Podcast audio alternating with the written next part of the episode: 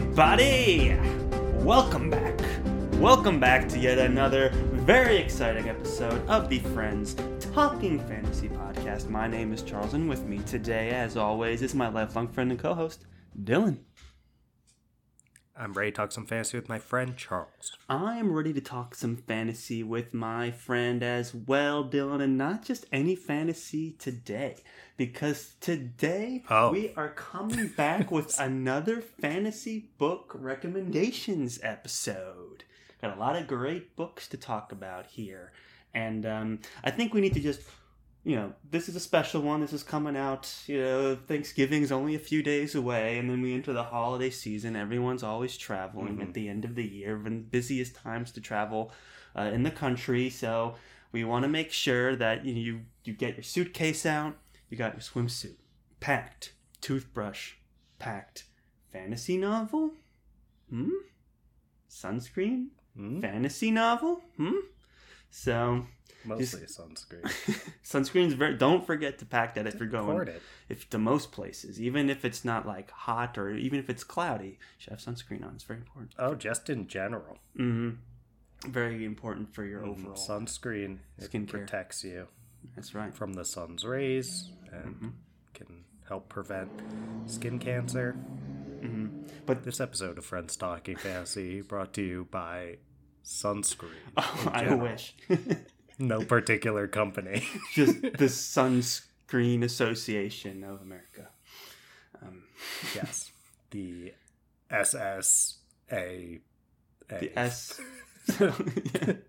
I guess. Association. Well, we'll workshop it. We'll workshop it. But guys, fantasy novel. That's the point here. It's really like having a good book on vacation can it is so critical. But you, when you're going to pick, you just don't know what you're getting Not quite into. sunscreen levels. Not quite sunscreen. Although like some right of these books are big enough, you could just kind of like cover yourself. It's like an umbrella. They're so big. You just hold it over your head, and nothing is penetrating the 1,000 pages of uh, one of Brandon Sanderson's novels. Yeah. And then no UV getting through Yes, I think. Yeah, Way of Kings is like 200 SPF. right, exactly, exactly. But you know, those are books. Those books are kind of a bit too big to throw in your suitcase, right? They're, they're massive tomes, and I think that's what we're Mm. here today to do. We are here today to talk There's about our Kindle. There is always Kindle, that's true. But maybe you're only on vacation for a week, and what are you going to read a thousand pages? If you don't finish in time, then what? You got to go to Mhm. work and and then keep reading. Like, who's got time for that? So that's Yeah. why we're here today. We're going to make sure that your next vacation's a good one with our top fantasy books to take on vacation. Now, Dylan, should we just, I guess, talk a little bit more about what we describe as a good vacation book before we get into actually recommending anything? Sure. Yeah, it's relatively subjective, of course. Definitely, it's and 100% different. Uh, yeah, some folks, you know, we asked about on Twitter, and some folks were just like, I just kind of grabbed whatever I was going to read next anyway, and that's fine. But Charles, you and I, we have vacations coming up. I'll be Mhm. heading down to sunny Florida uh, Mm. for a little while. I'm excited about that. And I like to read something that's a little bit lighter, like you mentioned, uh, also a little on the shorter side. I, I like easy reading when Mhm. I'm on vacation for the most part. I want something that's going to flow. I want something that I can get done by the end of the vacation. I, you know, I'm trying to just relax. Like, hopefully, lay out on the beach, got that sunscreen on, swimsuit Mhm. on as well. And that's that's just- good. yeah yeah and it's uh, it's nice and i think that some of these tomes that have become mainstays of fantasy uh, those ones i kind of try to avoid when i'm going to be just hanging out on vacation it's a little too much to dive into when i'm trying to relax Exactly. I'm not about to recommend maybe some of my favorite fantasy books of all time because Hmm. we're talking about vacation. I I think another thing to consider is like I don't want to recommend something that's part of a trilogy. Like maybe I'll recommend something that's part of a series, but the book itself needs to offer a whole complete experience. It's not going to be like, "Oh, like read the first part of like uh, you know, read Malazan book one, and then it's like, okay, Mal's on. I know, that's like, I then what going am I gonna Yeah. do? I gotta read nine more Guardians books of the now. Moon. exactly. You'll barely understand it if it's your first time reading it. It'll be Yeah, and if you're trying to read it on the beach and, flipping back to see the for- character like annotations, and then Yeah. back like on the beach, it's just very cumbersome. just sand everywhere.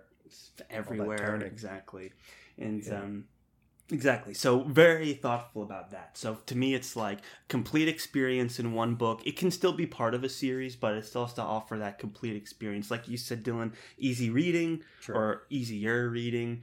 And just overall a fun read. Like we like to call certain books capital Right. l literature. And these might be a little more on the entertainment side than the literature side although some have both so let's like I've got don't- one that probably fits into capital L. but- I, I I think you do. Yeah. I think you do. Um, mine a little bit, not as much, a lot less than yours, but um, that's what we're getting into today. So these aren't necessarily the best fantasy books of all time, but these are very vacation friendly books. So if you're like us Mm-hmm. and you're planning your last vacation of the year and you're getting all excited, make sure you pack one of these along with you. You won't regret it. Now, uh, Dylan, would you like to do the honors of dropping our first top fantasy book to take on vacation? Yeah, and I'm going to go old school here, Charles, with mm. one of both of our favorites, and that's A Wizard of Earthsea by Ursula K. Le Guin. And how can you go wrong with Le Guin in general? And you certainly can't go wrong with A Wizard of Earthsea. I mean, it's a it's an extremely reasonable length. I mean, if you got a long day at the beach, you might be able to crank through this thing in that one day. It's, It's got so portable. It's a very portable. uh, it's it's also uh, it's also Grandma Marsh approved. My Oh, grandma yes. Mhm. is is a fan, and it's you know it's got a ton of depth. She wrote to an it, awesome poem about it, by the way. Oh yes, yes she did. She's my grandma is a published poet, so Mhm. it's yeah. you know, Ursula K. Le Guin would have been very proud, I think, of of the work that Grandma Marsh put in. But hmm anyway, it's uh, it's got a lot of depth to it and some brilliant, insightful quotes. But it's actually still, I think, a very easy read, despite the uh, you know how poignant it is and how wise a lot of what Ursula K. Le Guin wrote in it. It's uh, it's got this kind of campfire storytelling feel to it, which is kind of nice. You know, it's like uh, late night, we're all sitting around the campfire on our vacation, and let's just hear Ursula tell us a tale. And I mean, this book inspired so much of modern fantasy. You can see, so uh, it's you know, it's got wizarding in it for sure. It's got a young, uh, chosen one feely protagonist who is perhaps a little rash, perhaps a little arrogant, and it's got a lot of those elements that you're used to.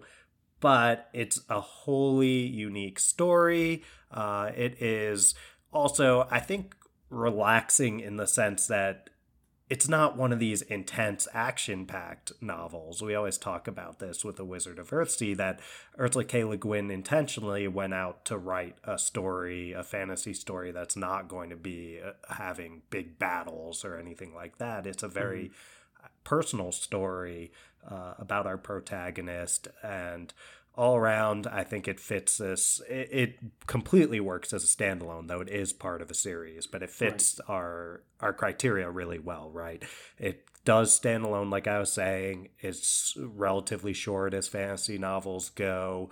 Oh it's pretty easy reading. I mean originally it was designed to be kind of young adult before young adult really existed back then. It was actually one of the big i think influences in young adult even becoming a genre.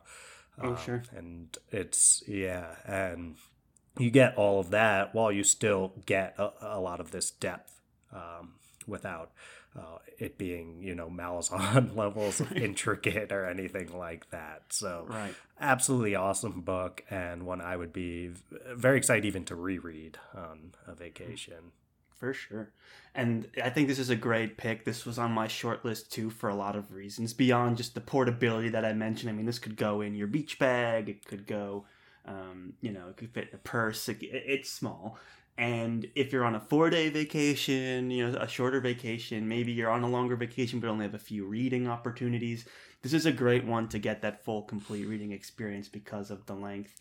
And it has a lot to offer. Like you said, it, it taps into that, like, uh, very like storybook kind of storytelling, which um, is as like soothing as is engaging. And there's dragons and there's magic and there's traveling. Right. Um, it, it's remember we learned the word uh, Bildungsroman, the um, which is basically like a young adult Oh. novel. Remember Did that? you word? get that right?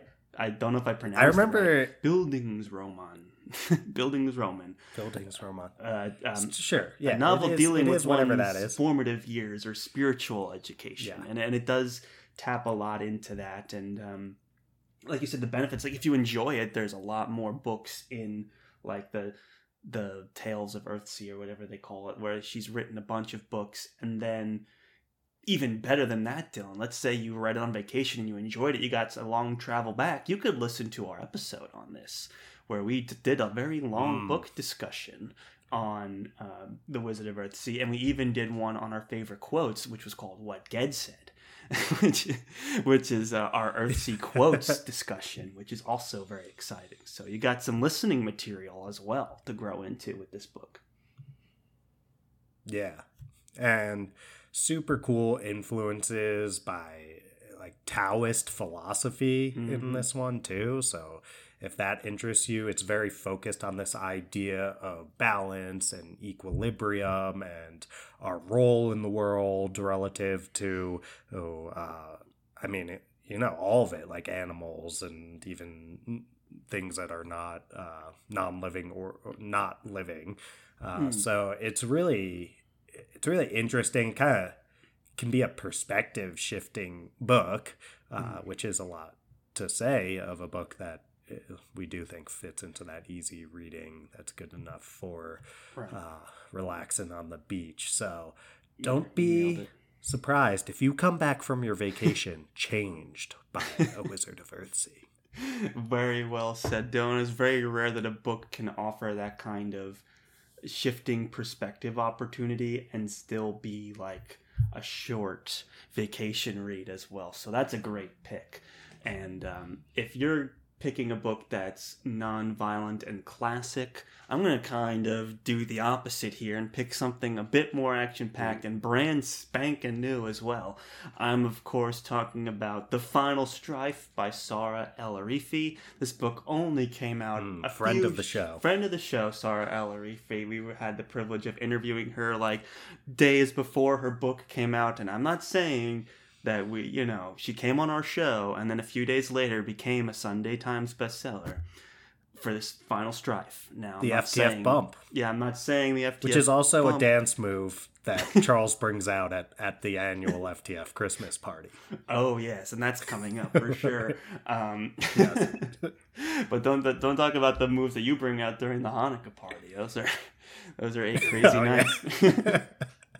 yeah, those get pretty out of control. we do a lot of partying here. But um, final It's eight eight days. it, it is The Hanukkah party goes for eight days and eight, di- eight nights. It sure does. It sure does, and it can't be missed.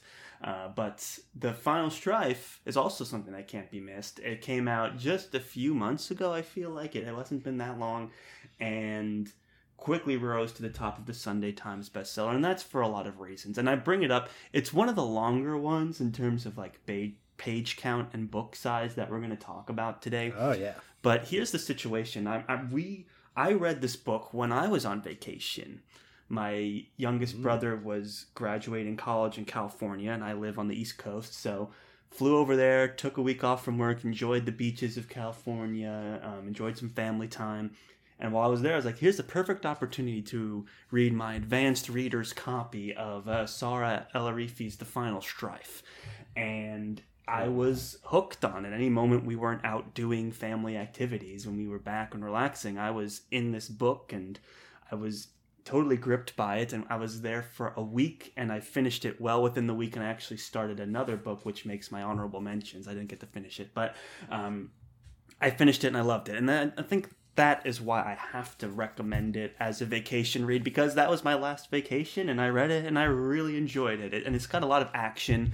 It's set in this world that you know there's like a there's a class system and there's a magic system a that caste system.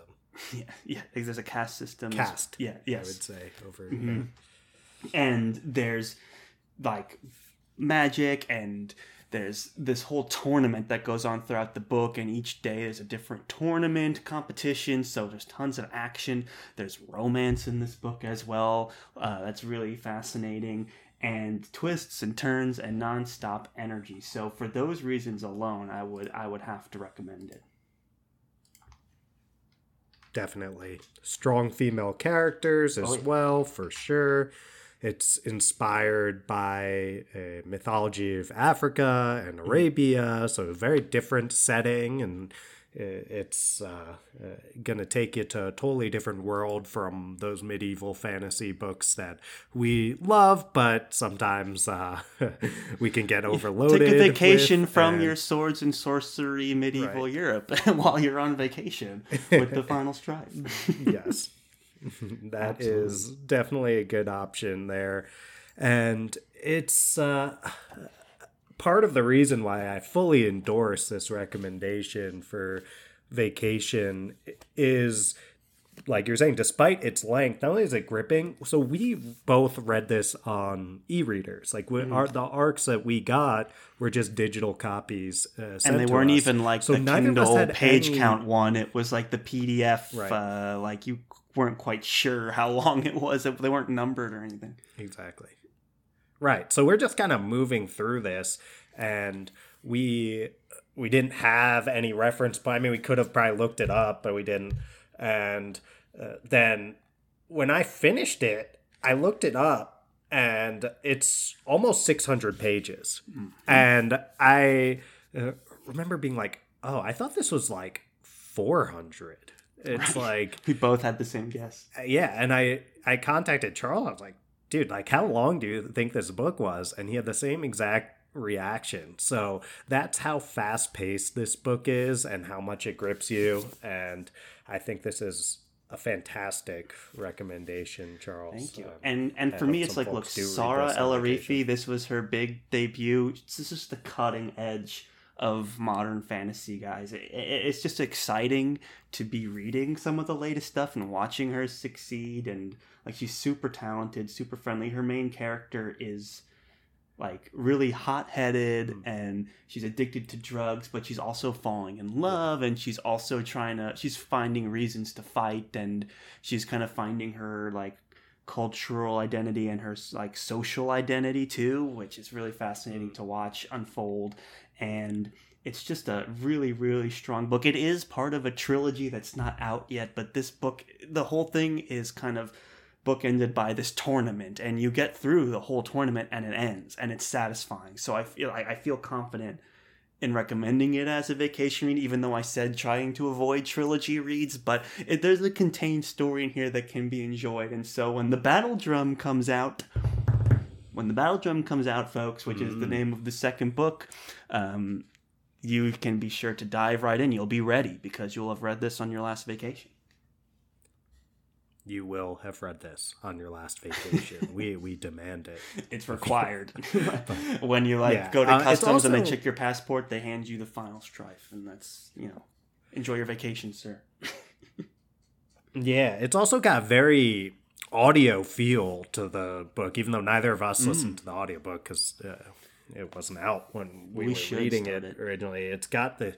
We really should. Yeah, I'm interested in doing that. It's got we these, interviewed Sarah uh, about it too right because you're about like what you're about to bring up it was sounded really interesting Yeah, yeah, she did. Uh, she did discuss the audiobook a, a bit. Um, and I'm trying to remember. We were asking because there's uh oh god, am I gonna say it right? It's like Griot, G R I O T Griot. Griot is so. is I think right. Thank you, Charles. um, they're these griots and they're like uh, oral storytellers and they uh, there's this whole like just the way it's written has this uh, rhythm to it when it's like the first chapter starts with one of those stories and it's like uh, bang there bang there bang like it says that in the text kind of like hyphenated and in italics and you can just like hear this story even when you're reading it physically rather than listening to it's audio spoken word performed with a percussion yeah. Mm-hmm. instrument, right? So he's like banging on the like on these drums like instruments and uh, right orating this story, and that's the beginning of the book. Yeah. It's really cool and it just immediately puts you into this setting. You're like, oh, this is this is gonna be something a little bit different. So yeah, if you're planning on maybe doing some audiobook listening on your vacation, which is also I feel like that's fantastic for Oh, yeah. uh, it's like I'll throw in the headphones while I'm walking through uh, the airport or uh, while I'm sitting on the plane. It's Doing very a long drive, but in yeah, just, Yes. absolutely, True.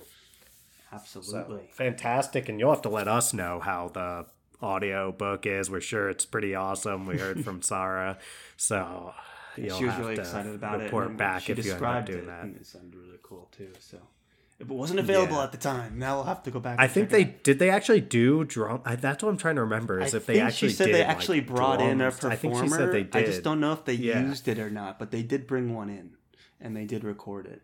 yeah I think they did. i mean it's probably in the sample i'll, I'll listen to that afterward because it's like the first thing that Mm-hmm. Happens so it's probably if you just go to like audible and listen to the sample then you can hear it. So, all right. Well, that's that's an awesome recommendation, Charles, and uh, we're always happy to support Sarah. Um, We know that she's doing awesome uh, already with the Sunday Times best-selling uh, title to her name. So, uh, yeah, Sarah's awesome stuff, and and hopefully we get her back sometime uh, soon, at least in advance of uh, the Battle Drum, because I That'd hope be we can get the chance to read arcs of that, and uh, I'm I'm excited for We're when it does come out. Mm-hmm, mm-hmm. Yep. Well said. All right. Well, shall I? You shall. I shall. And I shall recommend a book that for me just is the epitome of fun in this genre. And Charles, I think you're going to agree with this one. Uh, another friend of the show, actually. Uh, we didn't do this intentionally. uh, yeah. But this is the one and only Kings of the Wild by Nicholas Eames. Yes. And uh, this book, it's a, uh, I would say, a homage, right? Is that uh, the right word? Homage? Pays Yeah, I homage? think homage. Right? It's an homage. It's homage. Uh, Anyway, it's definitely a love letter. Nah, that's what I should have said. Mm-hmm. A love letter to the 70s music scene in a lot of ways, uh, while also having this sort of Dungeons and Dragons uh, feel to it, where it's got a crew, uh, a party, if you will, or a band, as it's called within the book. Uh, um, it is about a group of uh, uh, like basically monster fighting travelers called a band who are long retired by the point of the story beginning. So it's like if you think about someone past their prime who uh, was like the top of the monster fighting business back in the day, now, you know, they're a little out of shape. They haven't been fighting at all. They've got families, a lot of them, or like maybe they're divorced. It's like different characters are in different situations. Uh, and then, uh, the main character Clay, he has uh, uh, the old band leader knocking on his door because Gabe, Golden Gabe, uh, the the lead singer equivalent, um, he has had his daughter uh, actually get like trapped in this uh, city that's under siege, and there's this like giant impending war with all these monsters coming up, and uh, Gabe needs Clay Cooper's help. So we end up, yeah, it's uh, uh it totally get the band back together situation. a really yes and yes it's a, the uh, the top of it says the boys are back in town and it is a get the band back together situation so they're going to go round up the rest of the band and again it's Mm-hmm. all these people who were once just showered in glory and are now past their prime you know bad backs and everything so it's it totally works as this it's so funny. It's so funny i just Yeah. want to start with. And it's so original. There's just uh, nothing i could compare it to. And it is so uniquely the voice of nicholas eames. And Mm. uh, i it's it you couldn't imagine anyone else writing something like this.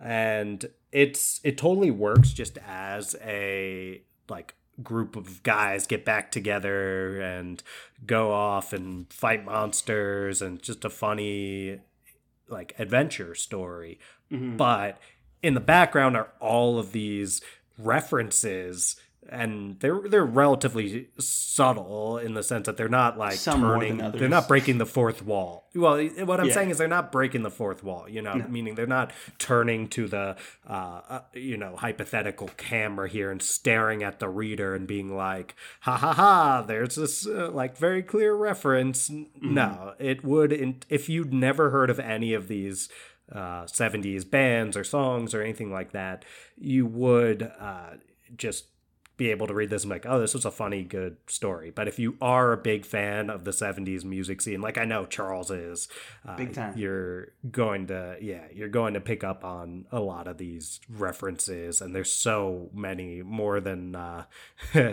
more than probably you could imagine just going through it. There's a whole list. Uh, I don't, know if it's Nick Eames who made it, but there's a list out there on Reddit somewhere. I Uh, don't even think so if Nick Eames knows the total amount of references he put in there. There's a lot. yes. And uh, uh, and there's a playlist associated with it made Mm-hmm. by Nicholas Eames. There's also a playlist made by uh, our very own Charles uh, I as did. well. I tried not to Um, pick the same ones as Eames did, so we got a good. I it's like the the complementary supplemental playlist to the playlist of the book.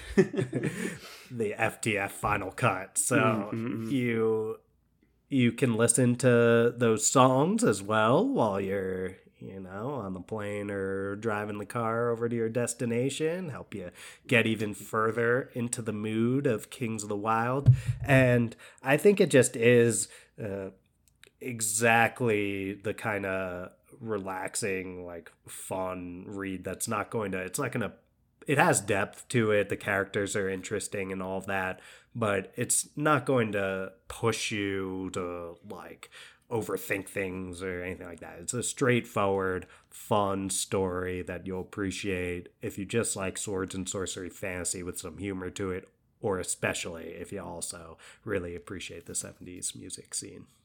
For sure, and that's well and said. standalone Yep, it is- standalone, but part a- of a larger right. series.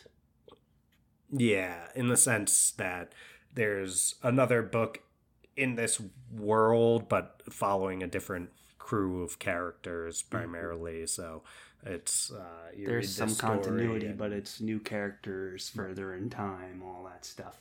Yeah, dude, when you recommend like when you floated this book by as one of the ones to talk about for this subject, I was like, obviously yes, because it's so much Yeah. fun. The hook of the book, this idea of mercenary monster fighter groups in this like organized like a 70s rock band, you're like, yes, yes, yes. obviously and it, it's just fun entertaining and funny the whole ride and i think that speaks to like you know eames is you know he loves mu- he's a nerd on on music he's a nerd on video games he's got a really sharp sense of humor hmm. and he just knows how to have fun. And i think that's one of the things we really appreciated about that book more than anything like sometimes you have fantasy authors that feel like they have to take like think of like Game of Thrones. Like if we take this very seriously, this is Game of Thrones. Like uh, Ned Stark has to be sad, but in this book, it's like we can just have fun and we can have monsters and dragons and and like uh, penis jokes and all this other stuff along the way, and uh, that just is makes it a perfect vacation read because you can just enjoy it and, and ha- have a lot of fun. And uh, another series that Well said. is nonstop fun and action that is on my list. And this is another one that I read when I was visiting you, Dylan, at the time when we were both in Florida. And and we were like, you know, it was a different time back then. Game of Thrones was still on the air. It was the most popular thing in popular culture. We had read all the books. We were going on bestfantasybooks.com trying to find the next thing. And I'm sitting They're now there- defunct. Now, well, Right. the website's Didn't not working. recently? The hosting isn't updated, so it's just weird.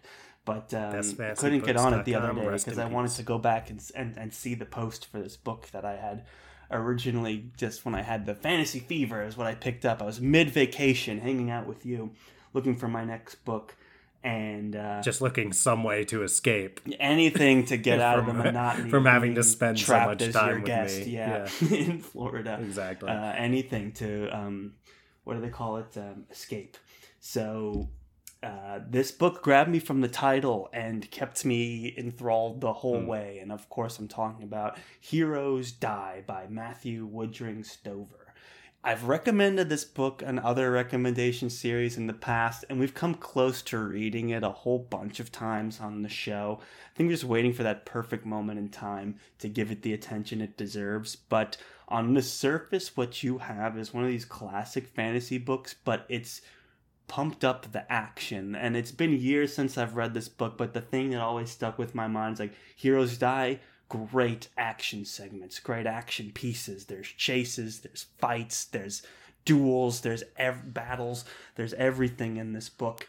And it's a book like about violence and it has these different perspectives of violence how violence can be brutal how violence can be intimate. It, it's how violence can be consumed by a populace. It's like the uh, premise behind it is that these these they're called actiri. They're basically these like coliseum they're like actors slash coliseum fighters where they like get vr teleported into like a fantasy world and crowds watch it. And then this one guy Caine he's famous for being this like action hero and he's really in this fantasy world he's that star. And it kicks off this huge like fantasy battle against the big bad warlock wizard ruler guy and it's a good versus evil kind of situation but it, it's just nonstop action and fun and uh, very satisfying and final duel and all of these things. And then once you're done like just enjoying the ride and the chase and the action which is what makes it a great vacation read. It's just unabashedly fun. Mhm. and if you like a little bit more bloody action to your fast moving pieces like if you like like something like a spy like book or a or a book on like military or you know those kind of like more actiony uh, violent actiony kind of stories this is a great one for you in the fantasy world. And but when you're done with it you're like you know that was actually a very clever book as well and it keeps you thinking for a little while longer about just like it's presented as gratuitous and it's it, it's like that on purpose sometimes. And it's a very smart thoughtful book beyond that too. So when you're flying back and you just read it and you closed the pages like the back cover and you're like wow that was so good. And then you're sitting on the plane thinking about it and you're like oh yeah. Oh interesting. You know there was more going on in that book than i initially thought and that's just such a rewarding experience that i would highly recommend anyone have for heroes die. Um, it is part of this Acts of Caine, but it was written as a standalone, and I think it was so popular that he wrote more. So I haven't read the other Acts of Caine, but this is the first one and is definitely a contained story as well. So highly recommend Heroes Die by Matthew Woodring Stover. Totally agree. Yeah, you've always been the main champion Mhm. of Heroes Die on our show, but I, I'm a big fan too. I read it not long after you did because I could tell you were so big on it, Mhm. and it was a really rewarding read. I always think of Heroes Die as being really ahead of its time as Hmm. well. It was 1998 that it was published, and this predates really the grimdark boom in fantasy, but it fits into that gritty I, I would say like it's like borderline grim dark uh Yeah. in terms of its its themes aren't as grim dark i don't think as maybe something like joe abercrombie's uh first law series but Right. it is It's not as- uh, very violent It's not presented very as dark cynical as something like Abercrombie would be. Abercrombie will make fun of his characters and his world, but this is presented more seriously, but it's just as cynical. Yeah. And if I remember correctly, the way that the uh, the fans consume the media in this world is they basically get to uh, put on this device that makes them like experience the things that Caine is doing as if Yes. they are Caine himself, which is part of how this becomes this like meditation on violence is that And and, like this meditation on Consuming cons- of like, media. yeah. And like weirdly before its time, like parasocial relationships, uh, you know, that's Self-insert it's, like, characters, feelings like, like, we other stuff. yeah. And these feelings like we know the people that we're interacting with. Like we feel like we are Caine. We feel like we literally know the people like the other actors and stuff that Caine is interacting with and the characters in this fantasy world. And it's really uh, also ahead of its time in terms of being this like science fiction fantasy hybrid, which has become a lot more popular these days, I, I believe. And I, I always think of Mark Lawrence, another friend of the show, uh, when it comes to the science fiction fantasy uh, fusion uh, that goes on. And i really love this idea that Caine is from this uh, scientifically advanced world that has all the technology that we're describing and gets transported into this fantasy world. And the fantasy world he gets transported in is very high fantasy. So it's like uh, this clash of this really gritty dark character into this high fantasy world that uh, you think of belongs a little bit more like along lines of like a wheel of time. So it's yeah and like you said as far as being a vacation read so action packed it's like an 80s action movie in a lot of ways. Yeah and fantastic protagonist and you know not one of these tomes and totally stands alone as its own story with a very satisfying conclusion like a hmm. particularly satisfying ending to it and I, hmm. like, I remember coming away and being like that's how you end a book so That's how you if end want- a duel. Ex- ex- ex- Just so many Yeah. things. And I'll also say one thing I think also that might sell some people on this is Matthew Stover is also famous for writing a lot of the popular Star Wars novelizations. So I guess he kind of gets that like popcorn movie uh, story. Like he's had a lot of experience with that. He's a lot of fame with that. So I don't know why this is happening. Um, so yeah, highly recommend. yes, definitely highly recommend that. So I yeah, I'm I don't know, I'm all riled up talking about Heroes Die. it's action packed. We gotta read it at some point relatively uh, I don't know if relatively soon, but we gotta read it on the show at some point. It's uh it's also I know you said it was popular, it's also I think underrated. I think we Oh, talked yeah, about yeah. it in our underrated fantasy recommendations uh, a while back. So it's uh yeah the kind of book that still deserves more pop than it's gotten and you have the opportunity to do that on your upcoming vacation that you may or may not be taking Very well Dear said, listener. Dylan. Now, I believe we both have one book left. So let's crank them out. And then we've got an honorable mentions list that we'll have to uh, speed through as, as well. Let's get this. Let, let's see what you got. I've got a book that I just read recently, and this book is called Sea of Tranquility by Emily St. John Mandel. So you you might know of Emily St. John Mandel from her really popular book called Station Eleven, which was made into an, a series on HBO. So this is this is legit, and this is the one that uh, I would. It's capital L legit, but it's also capital L literature. I would say. I, I think it does fit into that category.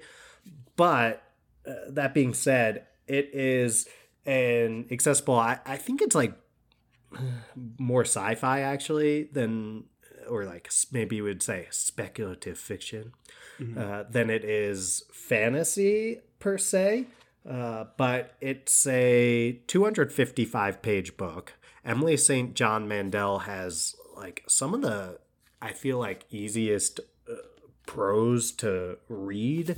And it's also it's got this sort of clever winking at the reader feel to it a lot of times. And even uh, sometimes it uh, it's like very it's just very witty i i think. And it's it's an interesting story. It, it's also got a kind of vibe to it i think especially the early pages have this sort of at times like seaside uh, feel to it. Uh, it is called sea of tranquility. And mm. it's uh, uh, yeah it's it bounces through different time periods in a really cool hmm. way. Like it starts even if you just look at the this isn't spoiling anything. It's early. If you look at the there's like a table of contents. Uh, it starts in 1912. Uh, and it's uh, following this guy heading to the new world it's really uh, uh, actually I really love the first line is really cool. Um, it's Ed, Edwin St. John St. Andrew, 18 years old, hauling the weight of his double sainted name across the Atlantic by steamship, eyes narrowed against the wind on the upper deck. It's like it goes on, but I just love that double sainted name uh, bit. It, like that's kind of gives you a taste of how she writes, right? Saint John, Saint Andrew's double sainted name. So, mm-hmm. oh, it's uh, uh, it's got uh, really like interesting elements to it uh, that are sort of meta uh, they're one of the characters. Uh, it bounces around to these different characters in these different time periods. Uh, one of the characters is actually an author who is on a book tour who wrote a book about a pandemic, and you get yeah, which is what mm-hmm. Station Eleven, the hugely popular book I was talking about before, uh, is about, and you, uh, it's just the the reflections of a person who wrote a pandemic novel on uh, uh, what it's like going around touring. Um, uh, it's very interesting alongside. I don't want to get too deep into the speculative fiction elements because I do think that those are are probably spoilers to get into, but it will give you that speculative fiction fix to it in this 255 page packet. It's a really small book too. Mm. Like I, I, have it here. Charles can see it. Yeah. Uh, it is uh, here. I'll I'll use my giant head for um, uh, to for size comparison for Charles. Um, hmm. uh, yeah, it's very portable. It's like this little hardcover, and I've, I actually, when I was carrying it around, I was like, "Ah, this is nice. This is a nice uh, compared to like these for the reader on the covers. go." Like we just, yes, it's very portable. Uh, mm-hmm. So bringing in the physical description of the book into this discussion, uh, and, and I don't know, it just gave me this like these, especially the beginning, these like vacation vibes to it, and mm. I I hope some folks check it out.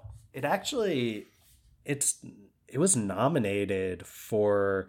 Uh, I don't know if you're plugged in on this, Charles, because you're not like a big Goodreads person, but uh, really. yeah, there's this. Yeah, I, there is this whole thing like Goodreads Choice Awards, which uh, are a pretty big thing. Uh, I know it's something that a lot of people are pretty critical on. It's like it's happening right now, and you see all these people tweeting about it, and most of the tweets are like, uh, like the I don't like that like this book wasn't picked or I haven't read any of them and people getting upset. But for sci-fi actually, it's uh, one of there's only a few books that get nominated each year, and it is nominated for best science fiction on those Goodreads wow. Choice Awards. Uh, so another uh, reason to check this out, and especially if you really like Station Eleven, I think you're gonna enjoy this. So mm-hmm. yeah, sounds good. You're making me want to check it out. You know, um, very excited to about that. Um, my last one I was coming from this of like how do I recommend a Brandon Sanderson book? Because there's a lot that is vacation friendly about him, and then there's a lot that surprisingly isn't.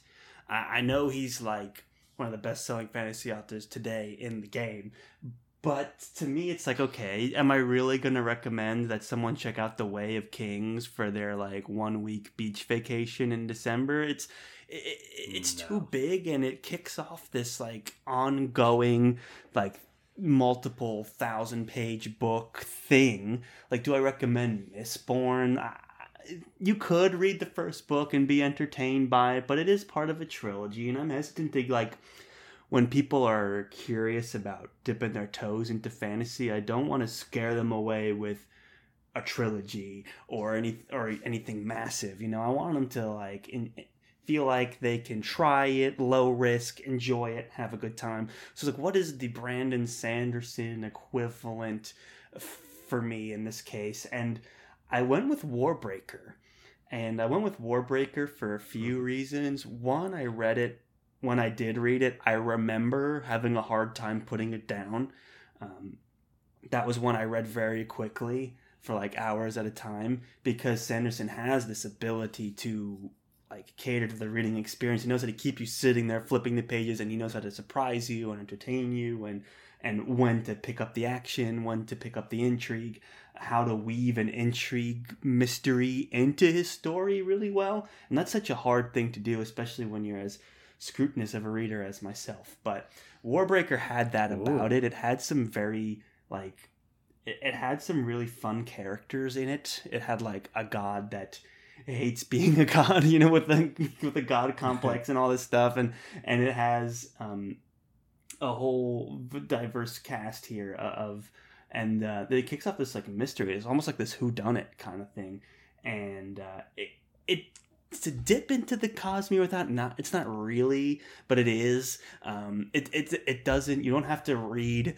any of his other works to be able to jump in and read it and it's free on his website too he this was almost like a writing project mm. for him he released a lot of stuff like a lot of drafts he really kind of opened the the curtains a little bit gave you a peek behind the curtains a little bit um, into the writing process. This was kind of his like virtual experiment of a novel, and then it was eventually published by Tor and everything, so you could get a copy if you wanted to. But it is available for free online as well, which is another reason why I wanted to kind of push this one up compared to some of his other standalones. He's written some great shorter stories too, but. Uh, this one I like because you can really sink your teeth into it without committing to the sprawling um, epic fantasy that some of his other works have. So if you're if you've heard about this Sanderson guy and you've never given him a chance, and then you go to Barnes and Noble and you see the book and you're like, "Are you flipping kidding me?" I'll throw my back out trying to pack that in my suitcase. There's no way I'm going to read that check out Warbreaker because it gives you the Sanderson experience with that Sanderlanche that everyone talks about, which is where things get really spicy and, and intriguing towards the end of his books and it all kind of comes together in this very exciting moment. Uh, it's got that as well and it's uh, it's worth checking out. It, a lot of what makes Sanderson Sanderson. A lot of his writing style is executed very well in this condensed package, and I think that makes it perfect for any uh, any vacation. True, and vacations are expensive, dear listener. Yeah. So the idea, the That's idea true. that you get to get this free book, you don't have to add to those expenses. That's pretty nice. I always forget that Warbreaker is free. Yeah. And I mean, libraries that's, exist that's too. a huge factor. Never heard of them, but yeah, Warbreaker. It's a lot of fun, and mm. it's also it's really colorful. I guess it's uh, mm. the mm-hmm. magic system I see what you did there. focuses, and I think that it's. I mean, it does in contrast to the like you think of Mistborn. I love Mistborn, but it's just like ash fell from the sky in this like bland colored brown world with and it's there's this one picture of a flower and whoa can you imagine those things existed? And i don't know if that's a world you want to transport yourself to on vacation. Meanwhile warbreaker has a lot of uh, a lot of fun stuff going on in it and just the aesthetic of it. If you if you're someone with a very vivid imagination and you picture books really well this will be uh, a fun one to watch a movie play out in your head. And yes. yeah, all the all the elements like you were saying that make Sanderson Sanderson. There's fun twists. There's one twist that I remember really got me. And mm-hmm. I like to think I'm a pretty you know, I'm I'm pretty keen as a reader to like, oh, this is gonna. Right. I think of all like, the books I've recommended, this one has some of the best twists, turns, and reveals, mm-hmm. which I find myself craving that in the book sometimes, especially on vacation. Like, give me a good twist, a good turn, a good shock. Yeah. And, and I think this delivers on that more than some of the others that we've discussed today, for sure. Yeah, definitely. I mean, when you're just reading as much fantasy as us, it's always fun when one can catch you off guard. And mm-hmm. Sanderson's one of the best in the business at doing that. So, oh, yeah. always, uh, yeah. And and the other thing that maybe is is a good idea uh, to recommend for vacation, you don't want to lug a book all the way to this new spot and then end up not liking it. Mm-hmm. And I feel like Sanderson is one of the most accessible authors and one one of the most guarantees that I'm like I don't know if you'll love this depending on what your your reading habits are and what you most like. And some people will definitely love it I won't say. Mm-hmm. but I feel very confident recommending to almost anyone that they will at least like it and. I think the extent to which that feels like a sure thing when recommending a Sanderson novel that, okay, you're going to take this on vacation, this is your book that you're invested in, you're actually very likely to enjoy this. So mm-hmm. I I think that partially makes it a great recommendation as well. Right. And just like the idea of trying to to find that right Sanderson book for your limited window of time to enjoy reading. It's like this is the full experience. I almost thought of Emperor's Soul, which is a really great story by mm. Brandon Sanderson, but it's almost too short. It's like a it's a short story. It's a novella. It's a novella. It, it, if you had like yeah. only like if your vacation was a little shorter, like four days, like it's a really great one to read. And then if you do read that, you have the benefit of checking out our Emperor's Soul book discussion with Phantology that you wouldn't want to miss. It's like a great companion piece to to Emperor's Soul. Way back. Maybe one day we'll do War. That was the first time first time anyone from Phantology podcast was on our show. Yeah, I think that was like our first collab, maybe one of the first. So um, yeah, really enjoyed that story, and uh, Warbreaker's way up there too. It's a little bit big, more proper novel size book to take with you on vacation, something to really get lost in while you're out there on the sands or wherever you may end up on your vacation. So those are our six top fantasy books to take on a vacation. Those are our big recommendations. But in the discussion, Dylan, we tossed around a lot of other ideas, and we'd be remiss if we did not at least list some of them. I think if we go down the list, maybe one quip or two quips about each book just as an honorable mention in case someone hears something that they might be like ooh that might cater more to my taste specifically. So mm-hmm. listener we're going to list just a couple traits about certain books. And if you think it's for you then we highly recommend these as well. So uh, shall we go down the list here? I've got the list open um, the first being lies of locke lamora by scott lynch um, we both recently read yeah. this one what else is there to say Yeah, I mean it's got a a really cool uh, setting to it. It's more of this. Uh, is it based on like? So it's like Venice. Venice I feel like. Yeah, yeah that's yeah. what I'm thinking. Like Mediterranean. It, yeah, vibes. and yeah, so those vibes are are fun for a vacation, I think, and it's also just very witty banter. It's the dialogue is so good. The characters very funny. Great. It's a Lots fast of very moving, satisfying very cursing. if you like cursing, yeah, this, Scott Lynch knows it's how a good curse like it's like an art. It's beautiful. yes. so satisfying. You'll understand The it if you give it a read. It's hard to explain. They're beautiful. So Yeah. So they're always adorned with some interesting adjectives as well. Like it's it's never just a straightforward curse, Mm-hmm. but extremely witty. It's fun. It's fast paced. It's kind of it's got this thieving crew, and if you like sort of Ocean's Eleven type stuff, you'll probably appreciate it. It's got found family vibes as well, and one of those celebrated yeah, like fantasy duos as well. Uh, if you like a good fantasy Yeah. duo, so yeah, of and one of my favorite characters in And it's one of those like when you look at the top fantasy books of all time, it's on that list a lot, especially in modern fantasy, and well deserved too. So if that sounds like it's for you, check it out. Um, and a complete story. a complete story, even though Like, there's an ongoing yeah. series, it, you could read that and be done. which may never um well i won't say that but uh it's It's been ongoing for a long time. series that has uh, not had a book released in a while we're used to those in fantasy but yeah. that being Think, said, if you just read the Lies of Chronicles, Locke-Lamora, it's- Song of Ice and Fire, Yeah. that kind of situation. right Um, but liza Lamora is just on its own one of my favorite books period It's a great book. So okay, let's do these other ones faster. Wait, this one will be we- fast. well let's well i don't know what's on the list but let's just Okay. jump into among thieves because Okay. it's a good thing to branch off that's go for it. among thieves by mj Kuhn, also friend of the show she's Mm-hmm. delightful and she wrote a delightful book it's it is partially inspired by uh, the lies of Locke Lamora. Um, MJ wrote a book that. uh, very fun dialogue as well. The characters have uh, interesting quirks and idiosyncrasies about uh, them, and kind of her twist on it. Uh, the Lies of Locke Lamora is more like this found family where even though they're willing to rob other people, they all really love each other and all that kind of stuff, which is cool, right?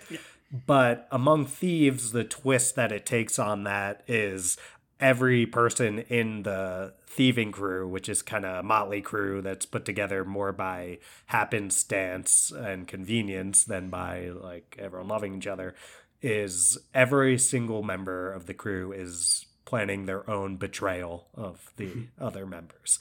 And you get all these different point of view characters, and you get to see kind of what each of them is thinking behind the scenes.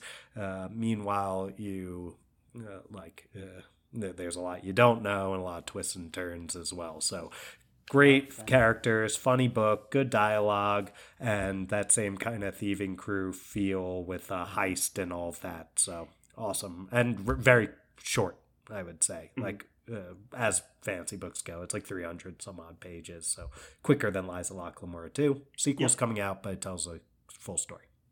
Well said, Dylan. The next one on my list is one I started to read because remember I cranked through Final Strife. It was my perfect vacation book, and then I immediately dove into House on the Cerulean Sea. And House on the Cerulean Sea was an interesting one because I didn't get to finish it. It was something It was funny because I I convinced my mom to buy it for herself because I just thought she would enjoy it, Mm. and I was like, well, maybe Charles's mom, friend of the show. friend of the friend of the show and also features on an episode book recommendations Exactly. from Charles's mom. Exactly. Um, So, authors T.J. Clune. Friends Talking. Fantasy. Yes, oh, sorry. yes, yes. Yeah. If you love Friends Talking Fantasy and you but you hate me uh, as an individual, you'll love that episode. Yes, that was a I'm very fun episode. Um, but uh, I thought she would like it. So when I didn't, when it was time to pack up my bags and head home, I was like, "You, you know, it was bought for you. You should take it. I'll get to it another time. I'll get my own copy." So I didn't get to finish it. And it was also, also she bought one of the copies that I hate that have like the New York Times bestseller yellow thing sticking out of it. I flipping Oh, hate those. yeah. So I was like, take it, take it, take it. I'll get my own copy. Um, but I read a good third of it. It's a shorter book. It's a very fast read. It's a total change of pace from any of the books we've discussed so far. And this would be something if you're like, I like. I don't really want swords and sorcery so much. Give me more like the modern day whimsy magic. And that's what House on the Cerulean Sea is. It starts with like a admin guy in his cubicle. He's kind of a pathetic kind of guy, and everyone takes advantage of him, and he gets thrown into this fantasy scenario. Um, and it's there's a joke every other sentence. It's Ah, very lighthearted. Kind of like a vacation.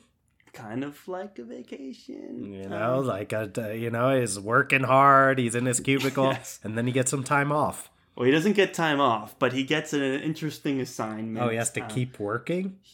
Well, he gets an interesting assignment where he has to work Okay. with like kids that have magical powers, but because they have magical powers, they're kind of like troubled and dangerous. And so there's a house that they're kind of like contained in, but he's really good at with working with them Mm. and anything. Anyway, he gets thrown into this whole magical world and, and it's just very very funny and i was enjoying it. It's, what i like about it for a vacation wreck it was very lighthearted and it takes place in a different setting. I just couldn't put it on my list because i haven't finished it i don't know where it's going to go but what i was reading i was enjoying very very much. Um, Did let's- Rosemary finish the book? i haven't talked to her about it. She hasn't brought it up. I doubt so. But if i followed up with her she would crank it out in like a day. She's a fast reader so i should talk to her about it Yeah. and That's maybe borrow her mom, copy um, another book that I did read on vacation that I really enjoyed, this was years ago, was Under Heaven by Guy Gavriel Kay. We had brought this up when we did Mm. like best standalones.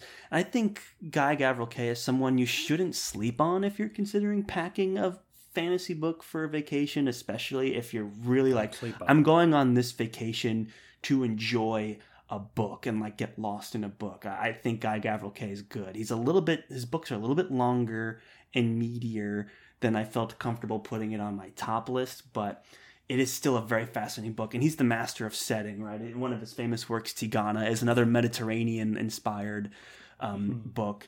And then this one is inspired from Asian culture.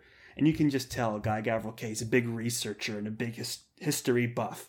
And he manages to pull that into his characters, his magic systems, his worlds. He creates a totally unique setting, but it's so it, it captures such interesting parts of certain cultures that he weaves them together magically. And Under Heaven was one of those where it's an Asian setting. He, this guy's gifted this impossible gift of like a, an army's worth of very valuable war horses. And it's one of those gifts that you can't refuse because it would insult the the emperor. And if you accept it, you immediately become a target of all these other noble people. And so he's like, what do I do with this? And he's just thrown into this political scheming of the empire. And this was someone who was not involved in politics at all, who's all of a sudden the center of politics and all the interesting stuff that happens around that. So it's a great standalone, really great Asian um, inspired culture. Just a little bit long, so you have to be really ready to crank it out on your vacation. And I'd say, I would say the same thing for Tigana as well, but the Mediterranean version, where it's like really great, Mm. but just kind of long. So you have to be open to that. But Guy Gavriel Kay, don't sleep on him. Yeah. Don't. I've only read Tigana by Guy Gavriel Kay. Cur- What made you decide Under Heaven was like the go-to for this vacation? Because I read it when I was on vacation and I really enjoyed it. So I'm like, well, perfect. There you go. I read Tigana at home True. just in between working hours. So I was like, it would still be good, but I feel like I should recommend the one that when I was on vacation, I read it and I liked it. Like, that's the proof one. of concept. exactly. Exactly. So So it's a great yeah. story, And too. all I'll add is, yeah, totally with you, Charles, on uh, Kay being the master of the setting. I Mhm. mean, no one grounds you in a world uh, in the way that he does. So you'll be you'll be transported for sure. and you history buffs out there too will enjoy it as well. Um, another one I recommend, like let's say you don't have much time. Let's say you want to get into comic books, like or graphic novels, if you will. Saga Volume One is something I will recommend for any situation. it's just so good. Um, Read on vacation, read it at home, read it. It's just like a green eggs and ham Yeah, situation, just anywhere. Ju- Just, read it. Brian K. Vaughan, Fiona Staples. They're graphic novel volumes, so they're short. You'll read it in 50 minutes. I didn't want to recommend it because it's part of a long, long series. And so I was like, it doesn't really fit the criteria. And it's also a graphic novel. I didn't want to kind of put it in this fantasy books thing, but definitely check it out. Like, just just check it out. I'm not going to go any further than that. Other than it's incredible, and you need to read it. Um, It's a space opera. the Hobbit was also on my list, which I also feel like I don't need to go into that much. It's just a short Never heard of book. it. It's uh, you recently had to read it out of out of peer pressure and shame, um, but it- it's a short book. Two great motivators. Yeah, two great motivators. Um, recommend. Um, here's one you can talk about. All Systems Red. Oh yeah. Well, you can talk about it too, Charles. But I guess You almost recommend. You almost made it to your top, so I feel like you should uh, true. give it a chance. Yep. All systems red. It's uh, the part of the Murderbot Diaries. It's basically about. It's a novella, so it's really short. It's Mhm. a really fun read. It's hilarious, and it's it's sci-fi ish, but not intense sci-fi. focus on technology. It's basically about a uh, like.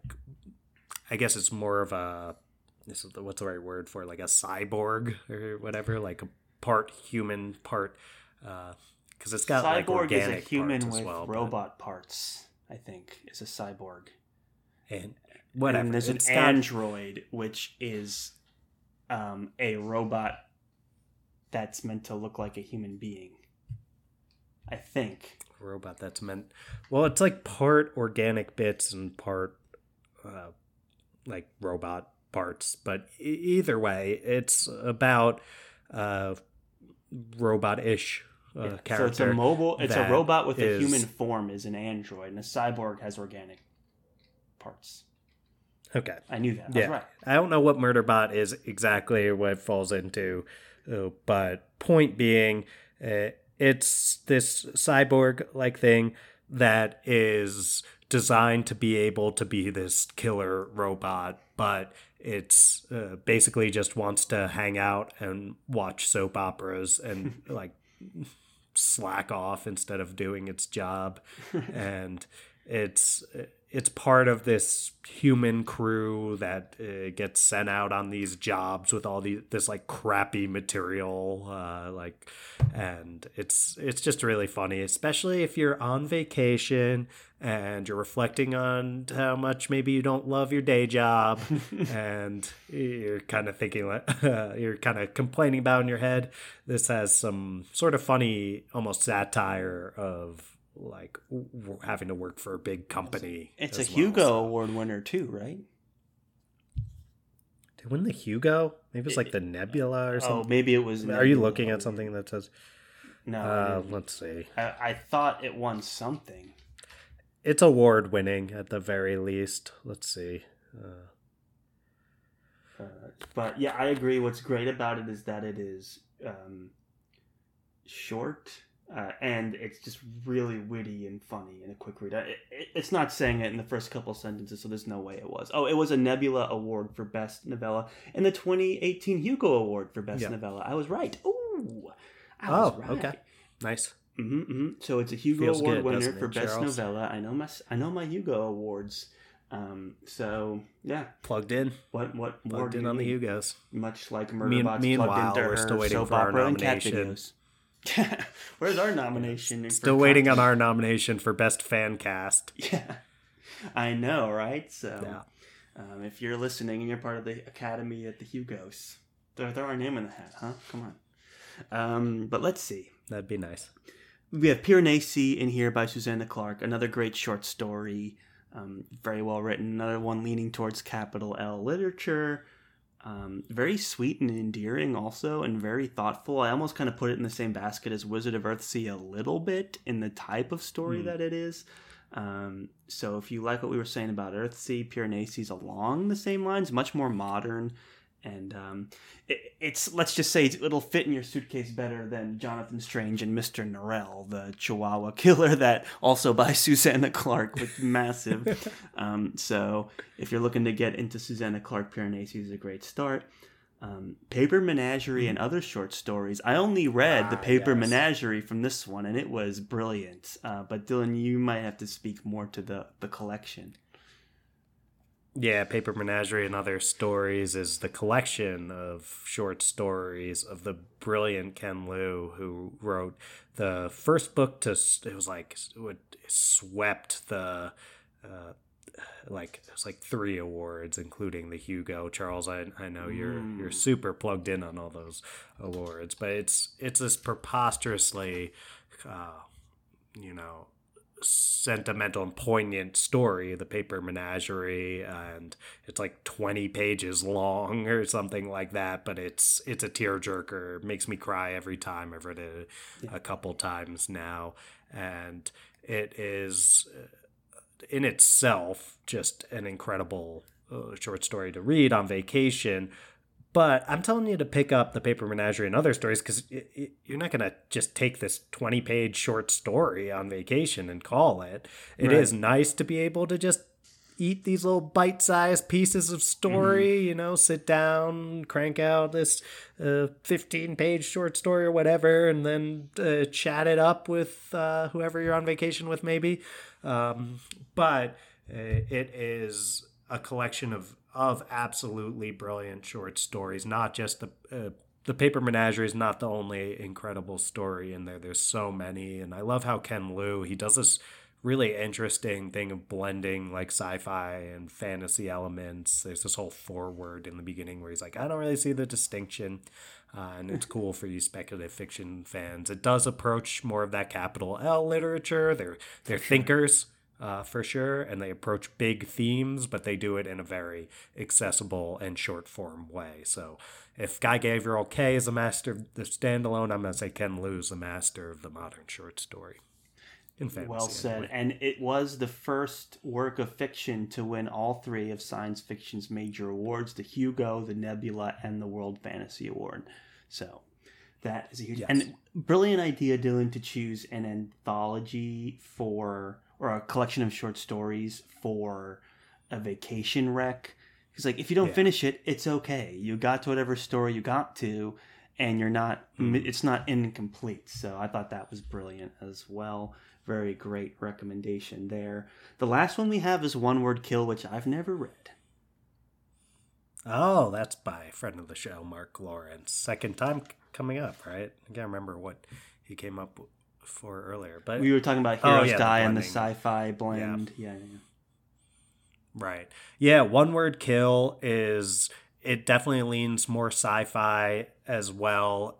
It's basically about a character who is a a teenager, I believe, at the start, and he uh, he actually receives a, a, cancer diagnosis, which doesn't sound very fun. And there are parts of it that are kind of existential and are uh, exploring some of those matters more in depth. But it also has very like Stranger Things style elements to it. Mm. It definitely has some of the suspense that you'd associate with it, but also his he's kind of like this nerdy guy. He's really into math, and he has this whole group of friends that he plays Dungeons and Dragons with, and mm. uh, it's it is a bunch of like they're like younger teens, I think, uh, and uh, you know they get into all this trouble and this mischief and it's actually really fun and hmm. funny so and it's it is definitely on the shorter side as mark lawrence's work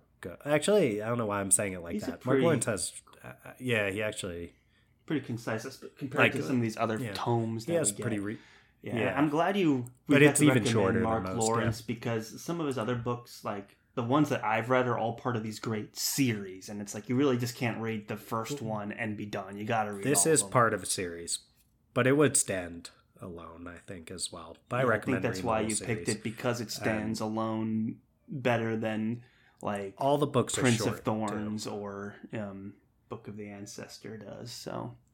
Uh, Red Sister. Yeah, the all the, the, all the books in the series are great. But anyway, it's more it's like short and fast paced and uh, and I guess it's more I don't know how to say it, like intimate feeling in some ways than I think of books like book the book of the ancestor books like Red Sister and I'm like those are big stories like yeah yeah I don't yeah they're, they're great so stories they're just you can't so you'd have to take on. all three books with you on vacation that's just not realistic so yeah um, Although I'm sure Mark Lawrence would applaud buying all his books and taking them. Well, buy all the books. Definitely buy them for sure. They are must buys. Yes. But um, if you only have limited time, uh, the whole point of this was not to pick something that was required reading for two to ten other books. So, um, yeah, um, I, I've been looking. That's my if you're a big Stranger Things fan. That's my rec nice, anyway. nice. So I, I should pick it up.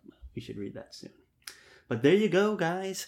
Our top fantasy book recommendations to take on vacation. I hope you have a great holiday season. Speaking of vacations, we're going to take next week off for Turkey Day, but we'll be back very soon. We got a lot of exciting stuff in the works, but we hope you pack one of these books with you for one of your upcoming vacations. It's uh it's um we we we'd really love to hear more about it from you guys because we we think very highly of these books and we love to talk about them. Uh, some of these we've talked about many many times already. So thank you for listening.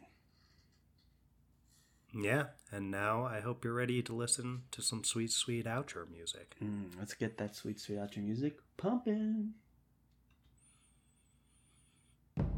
Thank you, everyone, one and all, for listening to yet another very exciting episode of the Friends Talking Fantasy Podcast. If you like what you heard today, if you want to talk to us and support the show, what really helps is following us over on social media. That's on Instagram at the FTF Podcast and Twitter at the FTF Podcast with a number one at the end. Now, Dylan, if they like what they heard today and they want to support the show even more than following us on social media, what mm. can they do?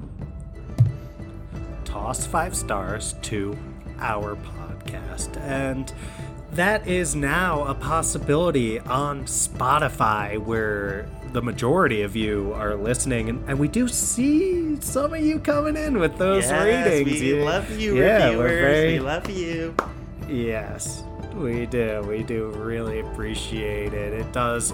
We're just this independent podcast put together by two friends who love chat and fantasy, and Totally unmonetized. it's uh, you know we bring it all to you free, demonetized. We bring it all to you for free. We do it for the love of the game. so the game. if you're on Spotify, if you're on Apple Podcasts as well, there you can toss us a rating or a review. But just listening is more than enough. Thanks so much for doing that. Well said, Dylan. Thank you all so so much. I, I feel like a five star review that's better than someone like, you know, giving you like a five dollar bill for their Patreon subscription. You know, it's like the, the, the five dollars, the, the the five star review, the endorsement that speaks more than anything else. That's why we're here, guys, to deliver good entertainment, and that's how we know that you enjoyed it. The star to dollar ratio is in favor of the stars. Oh. Stars are rising, dollars are going down. yeah, yeah, yeah. Inflation, guys. Who needs money when you can get right? It's- uh, stars the though, they're strong. Stars are strong, and we're holding up fast. They fuel us through this. We love seeing Plus- those go up. Charles, who needs money when you can get Warbreaker for free? Ex- Warbreaker's free. Libraries exist. What do you need money for? So- Still never heard of this. you should check it out sometime. I think you'll like what you'll find there. But in the meantime, guys, beyond just following on social media and rating five stars, just listening, making it all the way to the end, that's more than enough. So thank you all so, so, so much for listening. We greatly appreciate it. And as always, go forth and conquer, friends. It's one of those times where the, the comma is important. You know, don't conquer your friends. No. Okay, just go forth and conquer, comma, friends. Yes, it's go forth. You as friends and go conquer forth and conquer. my friends, or don't conquer my Yes, friends. yeah. It's go forth and conquer. No, no, no, no. I'm one of your friends. Don't conquer you. Yeah, exactly. That'd be bad. You're right. Yeah, so keep that comma strong.